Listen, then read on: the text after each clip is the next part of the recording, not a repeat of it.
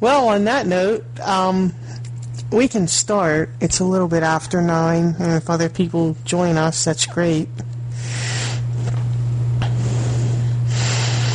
This is Friday, February 19th, 2016, and we're in the Book Nook Room, Accessible World for Novel Ideas. And the book for tonight's discussion is Bolt by Dick Francis. So let's start as we usually do and see what people thought about it. Well, I'll go ahead since I've already tipped my hand. I thoroughly enjoyed the book. I mean, I read, I don't know, I mean, I've not read Dick Francis. I must have read one book in print ages ago when I could still see to read print. And I don't know, I was at a different stage in my life. I was a lot younger and stuff, but it really didn't grab me. But I thought this was excellent. I really liked the Kit Fielding character, and he was just so competent. I'm not sure there's many jockeys that are 5'10", but and as obviously, I mean, they're all physically fit, I think. But I mean, I got the impression he was a pretty. I mean, he was 5'10", not small, and he was obviously physically fit too. So he would have been carrying a good bit of weight, I would have thought. But that's beside the point. His character is just really competent, and I like that about him. He's a very capable guy, and. I thought the mystery at the end was pretty good because I was just convinced that the bad Frenchie was the one that was doing everything, and I thought it was kind of neat the way they unveiled the mystery at the end about who was killing the horses and stuff, and tied all that down. So a good book, good recommendation, and I appreciate it. Well, I liked it. I read a streak of Dick Francis's 30 years ago, and got to the point where I was burned out on him, so I thought, okay, I'll read it again. And I enjoyed it. I liked it a lot. It was a typical Dick Francis. It was, and they're talking steeplechase jockeys rather than... and Dick Francis was a steeplechase jockey for a lot of years. So if he says he's 5'10", I suppose he could be 5'10". But I really enjoyed it. It was a nice break. Enjoyed it also very much, but I knew I would because I'd read it before too, and I enjoyed it. Interesting. A lot of Dick Francis's main characters are jockeys like this, and they all end up sort of being very competent and doing a lot of detective work, and that's really good. And of course, this gentleman was in the previous book. You might want to read that, Alan, which was Break-In. You want to read that. This one stands alone, but there's a little bit of carryover, so you don't want to do that. But I've read just about everything I could get my hands on by Dick Francis, and I've not burnt out on him. And I think I'm going to go through them again. I read most of them. The ones I read them, 30 years ago. And I read some of them even before that. I read a few of them even before I graduated high school in 70. I graduated in 72, so I read a few of them even before that.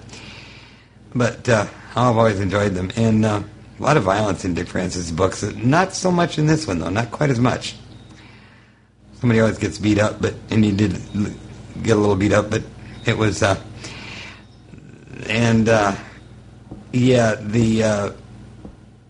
bad guy did finally get his. I would like to have seen him go to prison or something for that, but, oh well, what happened, and it was well done. But yeah, I thoroughly enjoyed it, and as I say, you might want to, if you like that, you might want to be Break-In, which is the previous book, and had Kit Fielding in it also. Well, I think does Bob Askey or Askey? I'm not sure how you pronounce Bob's last name, Askey or Askey. I've heard it both ways. I think he reads a lot of these Dick Francis books. Does he do a pretty good job? I thought Merv Griffin was not Merv Griffin, but Merv who read this one was great. Merwin Smith was great. He really was. Bob Askey does read a lot of them. He may have read the previous one. I remember I saw that it was him.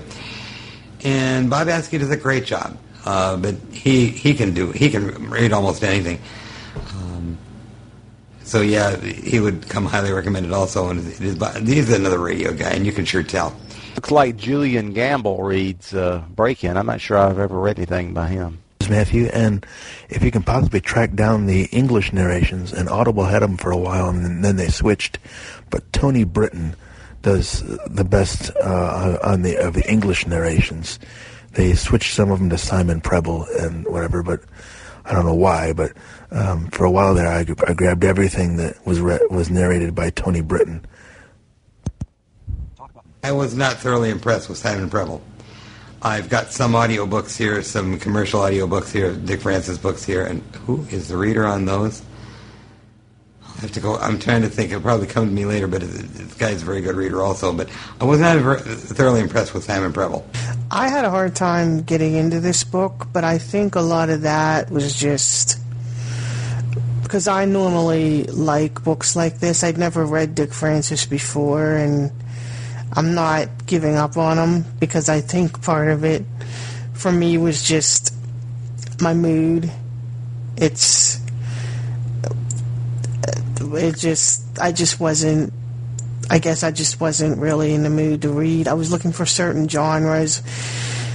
I was in hibernation mode for a few weeks because we had a cold snap, and when I get into that mode, there are certain books that I look for and I read, and I tried to read this book, and I just had a hard time getting into it. But I do want to read another Dick Francis just to see if maybe it was just maybe I will actually enjoy another one. But this book, I just had a really hard time getting into. Yeah. And if you find your Tony Britton, the best narrator of the modern ones, especially the Felix Francis ones, is Martin Jarvis. But I do like Bob Askey as a great narrator of Dick Francis, and I can't remember how many of them that Bob read. But he does a good job on a short story collection called Field of 13, which is up on Bard, and that's good. And he read, I don't know, 3 or 4 others. He did do a good job on Field of Dreams. I remember that. Yeah, and it was Martin Jarvis that I was thinking of. I like Martin Jarvis very much, and I've not read any of the Felix Francis books yet. I'm anxious to see how he does. Interesting to see about that. I'll have to look into that. Those are definitely on my to-do list. And but I was very impressed with Martin Jarvis. Well, I like the characterizations. I thought they were well done. Certainly, the reader did a lot to make the book, but there were good characters in there that made the book worth reading. Yeah, I really liked that. Well, I didn't like her, but I thought that, I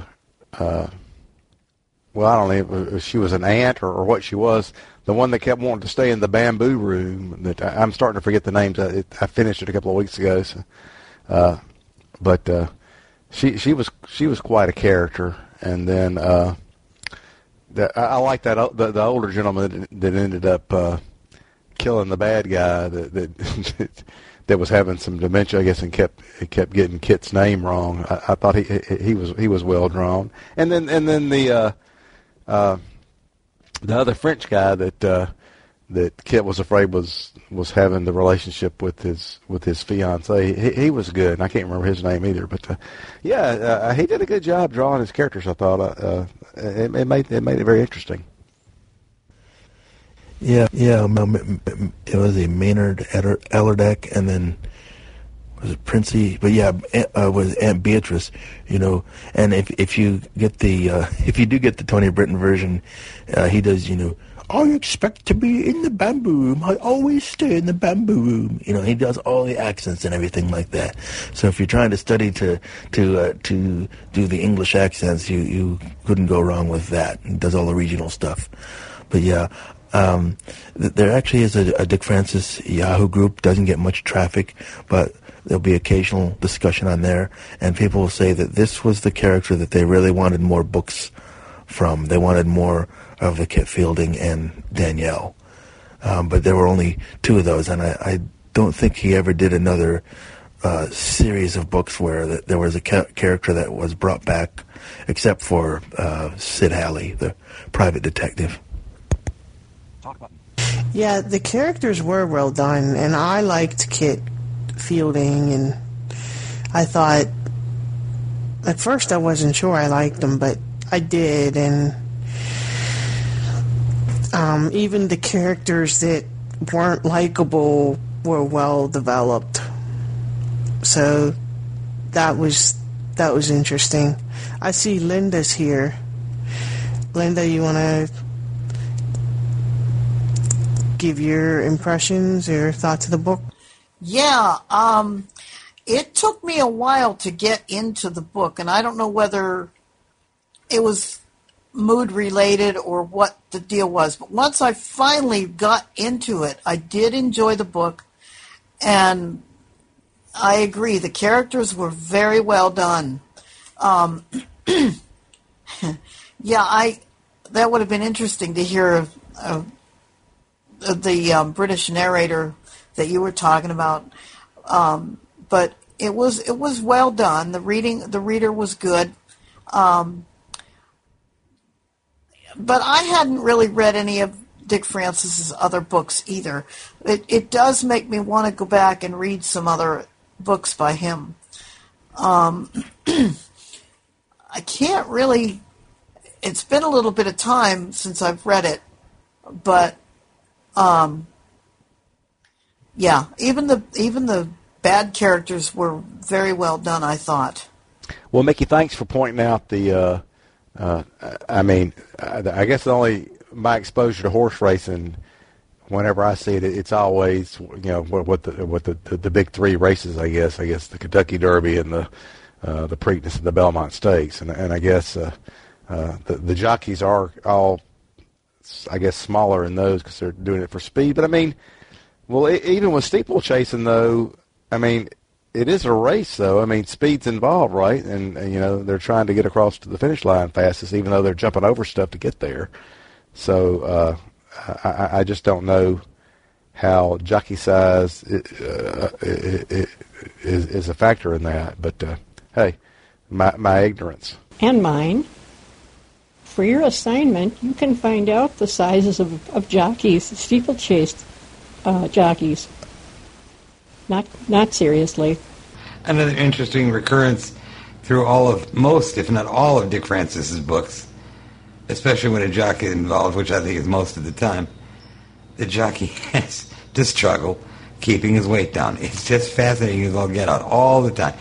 It's a recurring theme through the books, and he does develop his characters very, very well. As I say, I've read many of them, so I can attest to that. They're all developed very, very well, and yeah, those are the only two books that he wrote that, other than the Sid Halley, and I've forgotten about that, that have a recurring character in both books. But yeah, I thought Aunt Beatrice really added a lot of color to this. And it was fun, and she still didn't get to that bamboo room. I could never be a jockey, that's for sure. Not if they have to worry so much about their weight. But, yeah, I was surprised at that, though. I was surprised that Kit was 5'10", and that he was able to still be a jockey, because I always thought the shorter and the lighter, the better. Yeah, that's usually how it is. The only other book that I've ever read about horse racing was the book about Secretariat. It was kind of different to read a fictional book about horse racing. And I'll tell you, In my younger days, I could have been a jock because I'm real short and I weighed about maybe 90 pounds, but not anymore. Well, I really like in a lot of Dick Francis books that, well, of course, they're all connected to horse racing in some way, but the characters have certain professions. Like there's one book where he's a photographer developing horse racing photographs or whatever, and you learn about photography in that book. And there's another book where he's there's one of them where he was a Scotsman and he was like a swordsman or something, or it was about a sword in there. And then another book where he was a painter, and the book's not over until the main character gets grievously injured in some manner. Yeah, there's a lot of violence, and usually he does get injured. Yeah, that is interesting, and that's Reflex that you're thinking of. That was very good. But yeah, and then there's, well, you know, there's some, the one where he's into doing stuff with computers and just all kinds of interesting little side things that he gets into. But again, very good plot development, character development. The guy's just a master. What's interesting about this is that when he wrote a biography, and that was done by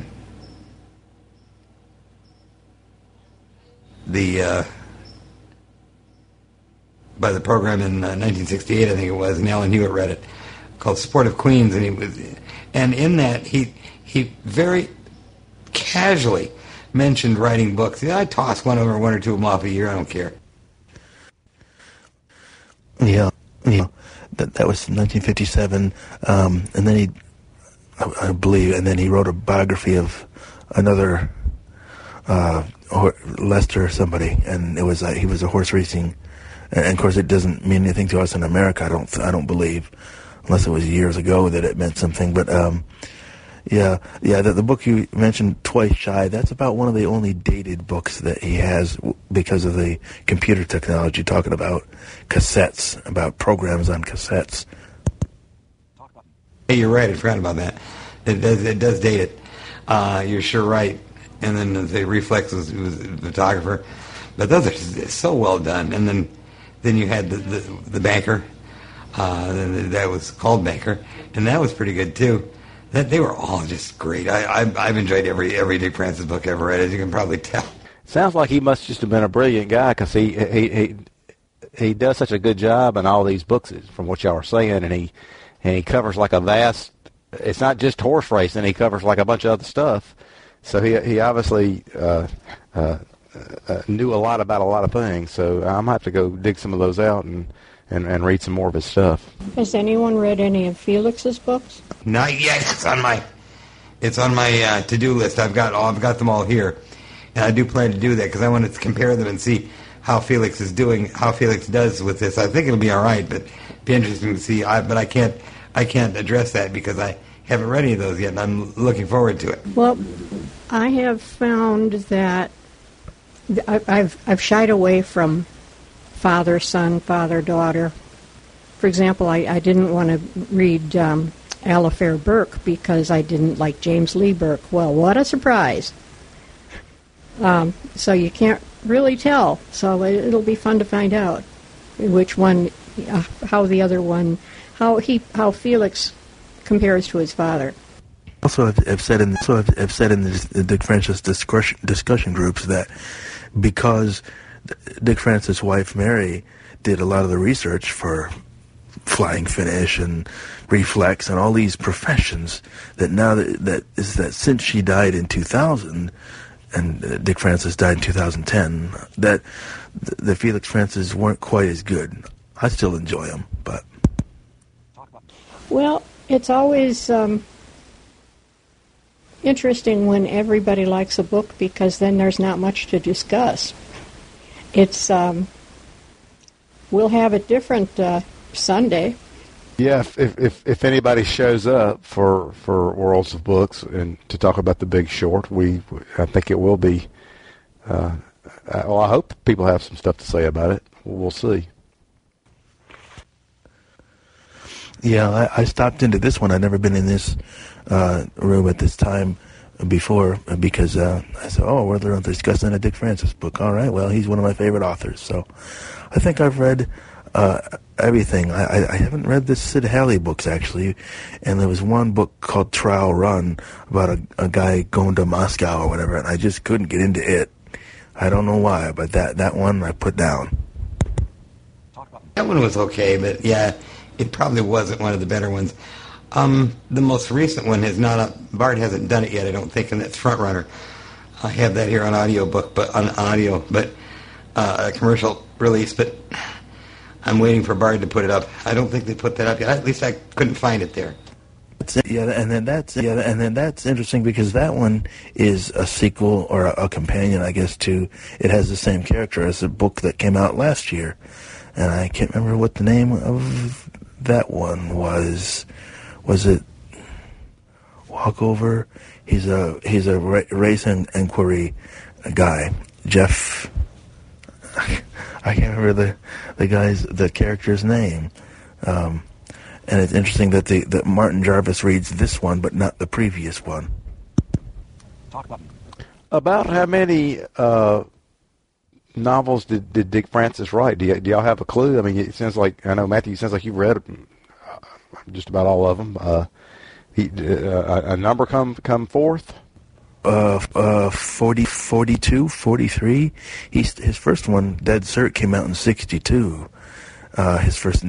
Not his first fiction one, but as I said, his Sport of Queens came out 5 years before that. But yeah, pretty much one per year. In fact, he was pretty much commissioned by the Queen. It's like, I haven't read your latest book, Mr. Francis. He was the jockey for the Queen Mother, and did you have a chance to read Sport of Queens? I did. I wish they would make that available, but I thought Alan Hewitt did a great job on that. But were you able to read that? And I wonder if they're going to release that again. I wish they would. Copy off Audible, and it's read by Tony Britton, of course, who narrated most of them. Yeah, I wasn't aware that Sport of Queens was read by a Bard narrator, an NLS narrator. But it was done in the 1960s. So it was, on hard disk at 16 RPM. That was a long time ago. So yeah, but I did have a chance to read that. And it was interesting, his observation, but about writing the books at that time, he just tossed it off. Very, very fascinating. The sad thing about the RDs is that nobody saved them. No one thought to make a master copy and keep it, and they got ruined, and as did the flexible discs. So that they have nothing of any, or very little of any merit before 1972, when the tape started. And when I heard that, I thought I'd cry, because there are so many good books that are having to be done by other people or not done at all. I actually and you can still get them. Of course, they could have scratches or whatever. You can. I sent a list of about 10 or 12 books, because I combed through looking for my favorite old narrators like Ralph Bell and Leon Jenny and people like that, and I sent the library a list. I said, here's the books I want to read. I've got a record player, and they sent them. Oh, that's great. Yeah, there are some books I'd like to get a hold of on disc and even digitize them for my own use, but there's several that I'd like to get a hold of. And that's really sad, because so many of these people were such wonderful, wonderful readers. Be real insistent. If they tell you, oh, it says TB withdrawn, those are the 16 RPM ones. If they say, well, it's not, we don't have it, yeah, you sometimes have to go to a supervisor and say, yep, they don't have it at the at the state library, but get it from the multi-state, and they have them, and it'll take just a little bit longer, but they'll come through. But you do have to be insistent that they're still around. And why do you want to read those old books? Well, old doesn't mean throw them out. Yeah, you talk about when our School for the Blind library was closing They were getting rid of a lot of old talking books.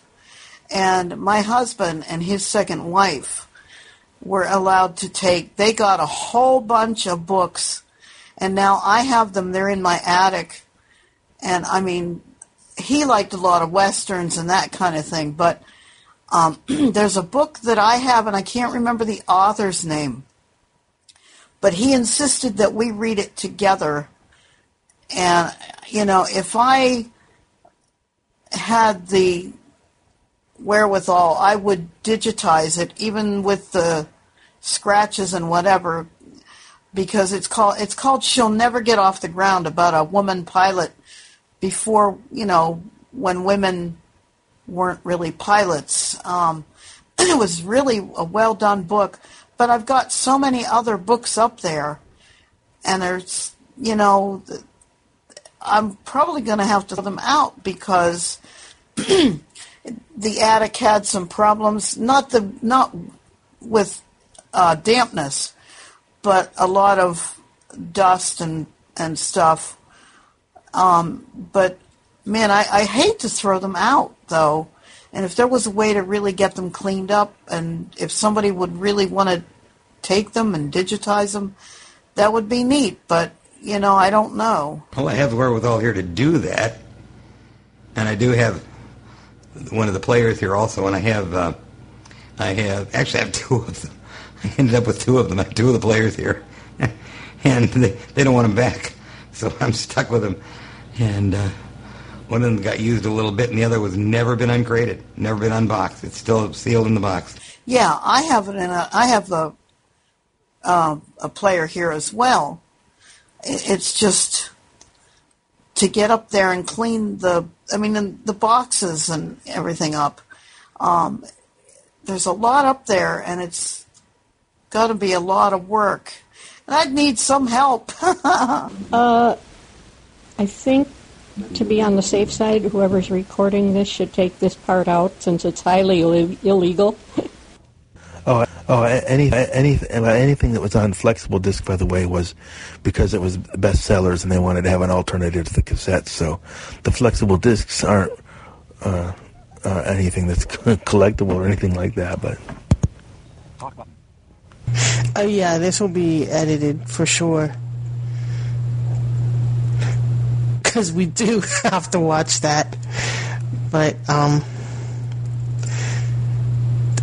it'll be out. I'm curious. I came into the talking book program around 2008 or so. So I never got to use any of the. I mean, unfortunately I had to work with the cassettes some, but I never used any of the hard, you know, the either the flexible disc or the. I guess what sounds almost like LP records. Your average book in those other formats. How many? Like, how big was the package that had the book in, and how many discs were there typically in an average length book? I can address some of that, and you're right, Randy. That would be good. I'd edit some of this out. I didn't realize that, but you're absolutely right. I remember reading The Hound of the Baskervilles, which was produced in 1939. It was almost a mint-condition copy of the thing. At that time, they were using 12-inch discs at 33. And to put into some kind of perspective, I think Gone with the Wind was 83 records. And then after they took the 33, they cut it to 16 2/3, and at that point each side took, maybe a half an hour, and then they went to the magazines and things went to 8 1/3, and then it got to the flexible disc, and it was quite something. I remember getting War and Peace in 3 cases, and the mailman came going, Here's your films. That would be right. They were 12-inch on 33. Then they went to 10-inch records for 16, and then 10-inch records for 8. Also, the flexible discs were 8-inch in size, I think. The 16 RPM discs would be about 45 minutes aside, roughly. 40 minutes aside, maybe. Which is just what the cassettes were. No, they were double that. I took a tour of NLS, and I even mentioned to them that I had these talking book records, and it was like they didn't even seem interested in me giving to them. I had, and I don't know where, I probably still have, a record from 1938 that has Alexander Scourby and Dale Carter and some of these, you know, really older people doing, oh, somebody's at the door, maybe this is my talking books I'll get to read. And then they discuss the talking book program and all that. So I tried to give it back to them, and they didn't want it. Was that a wax record? No. It was a regular 33 1/3. No, I think it was 33 1/3. Wow, now that's too bad, because that's something I would like to hear. Only the masters were done on wax, and Alexander Scourby said, well, if you make a mistake on 14 minutes of the 15-minute side, you do the whole thing over again. If they peel the wax off the record and start it over again. Yeah, that would be. See, they would produce a record and send it out with each machine of instructions, and that was probably the early version of that. I'd love to hear that too. And then when they did at 16, they had an instruction record for that, and they also had a flexible disc of instructional stuff, and then a cassette with instructions. So, and then when I read The Hound of the Baskervilles, that was done in 1939. That was Alexander Scourby. And that was on 12-inch records, and about 15 minutes aside. That was about right. The narrator for the instructional cassettes was a guy named Don Smith, and he did the operating instructions for the C1 cassette machine, and then that's his voice that's on the Bard books now that says, this book was originally on cassette, or whatever he says. And apparently he read those little announcements a couple days before he actually died. So that was in 2004. We did digress, didn't we? That's very interesting. I'd not heard that. That's very interesting. Boy, we do digress, don't we? We do. And we might as well decide what we're going to do for next month if there's nothing else to say about this book. Well, I guess I would stand back and let you all decide what you would want to read. But Merwin Smith is one of my favorite narrators. Bob Askey said that if Merwin's still alive, that his voice was going. In fact, I have. What is the cassette magazines? Is it Analog or one of those? And Merwin's voice in about 1997 was getting very thin, you know. So, but it was still there. But no, he read a lot of spy novels and international intrigue. But a really good narrator. He is. He did Pillars of the Earth, and I loved it by Ken Follett. Anyway, does anybody have a suggestion for next month? Mickey, what do you think about The Loch that you recommended at Banquet of Books? Because I've got that on my wish list. I'm going to read it. It sure would be nice if I could knock it out for one of these book groups. Oh, yeah. I think it would be appropriate. It's kind of a mystery, kind of a... It was a good book. It's by Steve Alten, A-L-T-E-N, and it's... It is a guy whose father calls him to Scotland to try and save his life. He's being accused of murdering someone, and the Loch Ness monster comes into play here. Is it real? Is it somebody's idea of a joke? I mean, because people are drowning. Is it some horrible mix-up? And there's a little bit about the secret clans, and just a really good book, I thought. Well, it's characterized as supernatural and horror fiction, which it sounds like. It sounds more like a mystery based on your description. So, and I know sometimes these NLS annotations are less than accurate, but I know you said it was good, and so I was just going to throw that out there since Mickey had suggested it for another book function we were at. So maybe other people have other ideas too. I like the sounds of that one. I like books like that. And when you said that about the Loch Ness Monster, it put a smile on my face, because I remember when I was in junior high and just reading about, I had a fascination with all that, with the Loch Ness Monster, and then I started reading about Atlantis and the lost cities of Pompeii, and I was all over the place, but the Loch Ness Monster was a big thing with me, and so was Bigfoot. So, yeah, I like the sounds of this. There is some speaking in Scottish. The reader does a very good job. I hesitated to bring it up because I don't know the tenor of the group yet. I'm going twice. I don't know what kind of books people want to read, and I read everything, but I thought this was an exceptionally good book. Well, we kind of read just about everything, don't we? Randy? I mean, they're all novels, but it seems like we cover all kind of categories and stuff. But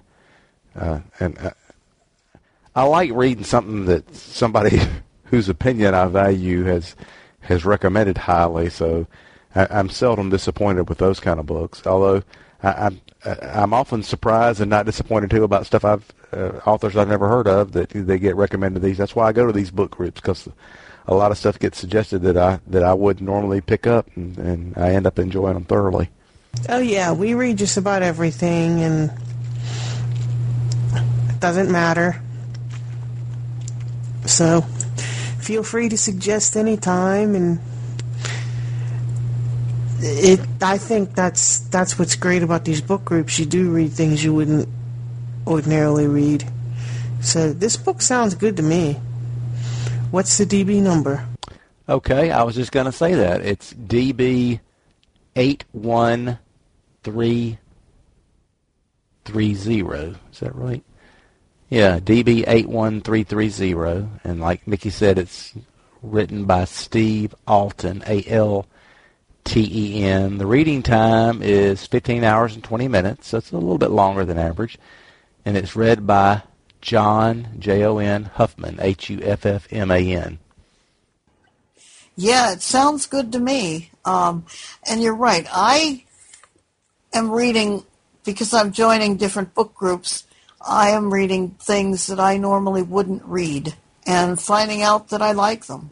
Well, that's the point. And I keep telling people in our group that if everyone liked the same book, it's a boring discussion, and it makes you read things, and a lot of serendipity involved.